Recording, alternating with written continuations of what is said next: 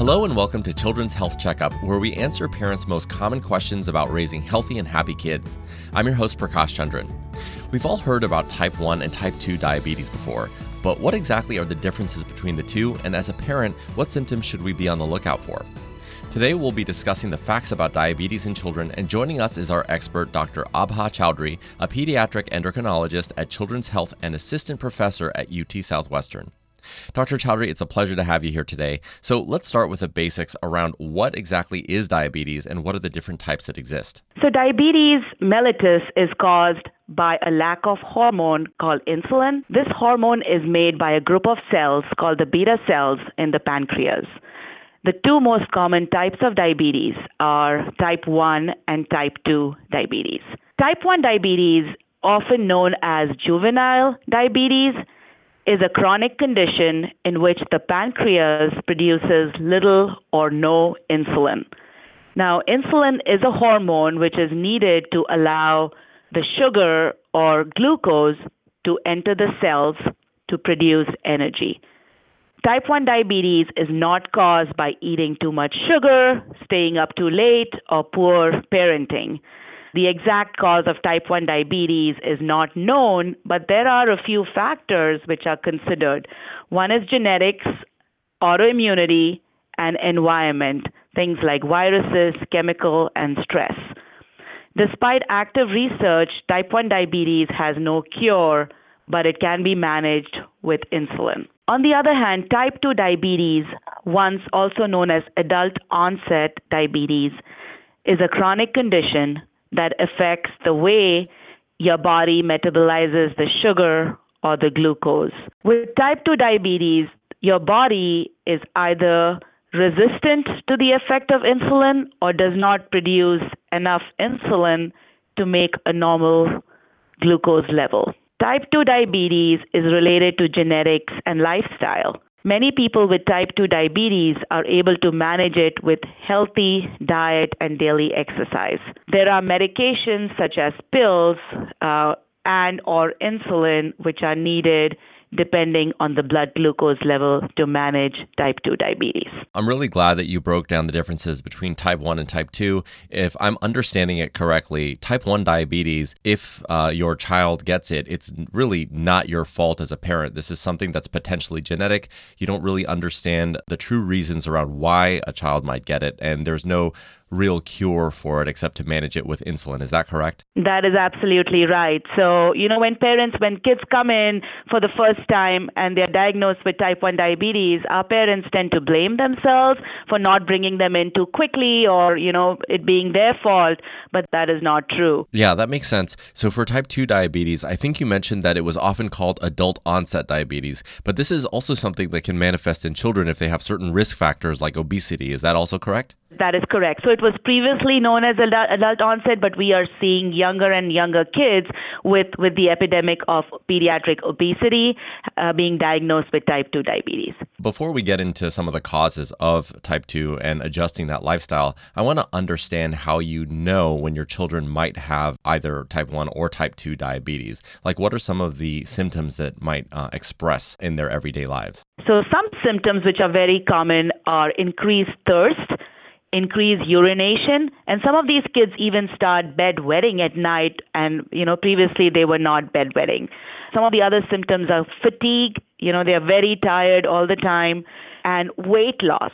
So these are some of the main symptoms of diabetes. Symptoms are common between type 1 and type 2 diabetes. The only difference is kids who have type 2 diabetes uh, are overweight um, whereas kids who have type 1 diabetes are on the skinny side. So, based on symptoms and clinical presentation, it is always not clear what type of diabetes uh, the child has, and the diagnosis is mainly based on the antibody testing, which are the set of labs we send when a child comes in uh, with these symptoms and these antibodies take a couple of weeks to come back. So that's kind of when we know what type of diabetes it is. But if you have a skinny kid with these symptoms, it's commonly type 1 diabetes. If there is an overweight, obese kid with these symptoms, we think of type 2 diabetes. Okay, and is there a certain age that uh, these symptoms might start to express themselves? I know I'm sure it's different between type 1 and type 2, but when is the earliest that you start seeing it? Very good question. So, type 1 diabetes, the youngest kid I've seen is five months old. It's hard to diagnose at that age, but you know, parents have noticed that kids are losing weight and they are drinking a lot and peeing a lot. Type 2 diabetes, on the other hand, we are seeing kids as young, young as 7 to 8 years of age who are extremely overweight and they are diagnosed with type 2 diabetes. Before we get in a little bit into uh, lifestyle management and prevention, I want to understand how it is diagnosed. So, you mentioned that there are certain symptoms that express themselves. Uh, uh, your child is potentially very thirsty, they're wetting the bed. Do you go into the pediatrician when this is happening? And when you go into the pediatrician, how does it actually get diagnosed? So the first step is to go to the pediatrician, but most oftentimes these signs are missed. So definitely want to raise awareness uh, to signs and symptoms of diabetes, especially in the summer months. If your child has symptoms of increased thirst, you're probably thinking, oh, it's hot, or they are very active, and that's why they're drinking more. But I would want the parents to be very vigilant. Um, and if you notice these signs, take the child to the pediatrician. So the tests they do, the simple tests they do are checking a finger stick blood sugar where they prick your child's finger, get a blood blood glucose value, and also check urine for glucose and ketones. So those are the basic two tests which you know which will help us diagnose diabetes. The other tests which are done are hemoglobin A1C, which is a lab test, and that will tell me how the sugar control has been in the previous three months. So if that is high, again, that is suggestive of diabetes. So those are the three basic tests, and uh, to confirm which type of diabetes this is, type 1 versus type 2, the pancreatic antibodies are sent at presentation, and those will give us a better clue of which, which type of diabetes this is. Yeah, and one thing that you said there, it's important for the parents to be really vigilant because I had a friend whose child had diabetes, and the child was actually embarrassed to really talk about it because they were wetting the bed. They had a pack of water underneath the bed. I think it's something that is an embarrassing thing for them, and they don't really know how to talk about it. So, do you have any tips for parents around either recognizing some of these symptoms earlier or just making their child feel comfortable talking about it? I think just talking to the child helps. Uh, but if you start noticing that your child's clearly losing weight uh, and reaching out, you know, to water, be vigilant about these signs. And I would say just talk to your child to to explain these symptoms. So let's talk specifically about type 2 diabetes and uh, prevention as it relates to lifestyle, as it relates to diet. Maybe talk about some of the things that they should potentially avoid and then some of the things that they might do on a frequent basis, like exercise. Type 2 diabetes is, is preventable, and ways to prevent it is healthy eating and exercise. So, exercise recommendations are about 30 to 40 minutes of exercise on a daily basis. You know, if they do it even four to five times a week, I think that is that is good enough. So definitely encourage exercise. Healthy eating, you want to avoid, you know, sugary food, sodas, sweet tea, Gatorade, Kool-Aid and those sort of sugary beverages because those have a lot of sugar. Carbohydrates, definitely stay away from those. So, a healthy diet consists of a good amount of uh, proteins and vegetables, fruits, and limited amount of carbohydrates and sweetened beverages you know daily exercise is what you're talking about here. And that can include running around you know with your friends and uh, potentially even walking around the block. Does that count as well? Absolutely. Anything anything. You know even if it's cold outside walking up and down the stairs turning on the music and do a little dance just to sort of help with increasing the active level. Do, doing little chores in the house. So uh, the goal is to stay active. So, if a parent is listening to this and their child has diabetes already, you know, I'm sure the biggest question is what can we do to help either mitigate or reverse diabetes entirely? So, you might have alluded to this a little bit before, but maybe talk about either some of the research that's being done or if it's even a possibility to reverse this disease.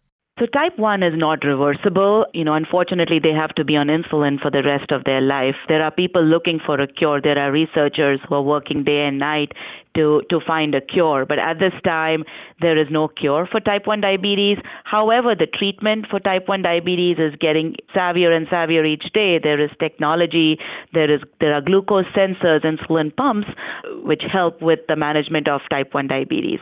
Type 2 diabetes, on the other hand, there are ways to reverse it. I've had kids who've come in with high glucoses, high A1C, and with diet and exercise, we have been able to reverse type 2 diabetes. Type 2 diabetes uh, kids initially are started on insulin, and once their sugars are better controlled, we start them on a pill, which is called metformin, and gradually wean the doses of insulin. And over time, over six to nine months, if if they you know follow lifestyle lifestyle changes and uh, healthy eating, we are able to come off insulin in these kids. Okay, understood. And so let's talk about living with diabetes. You know, I have friends with children who have diabetes, and it seems like they have the smallest little insulin pumps just under their shirts. You would never even know. But it seems very reasonable to be able to live a manageable uh, lifestyle even if you have diabetes. Is that correct? That is correct. Uh, however, type 1 diabetes is 24/7. I mean, you don't you don't get a break.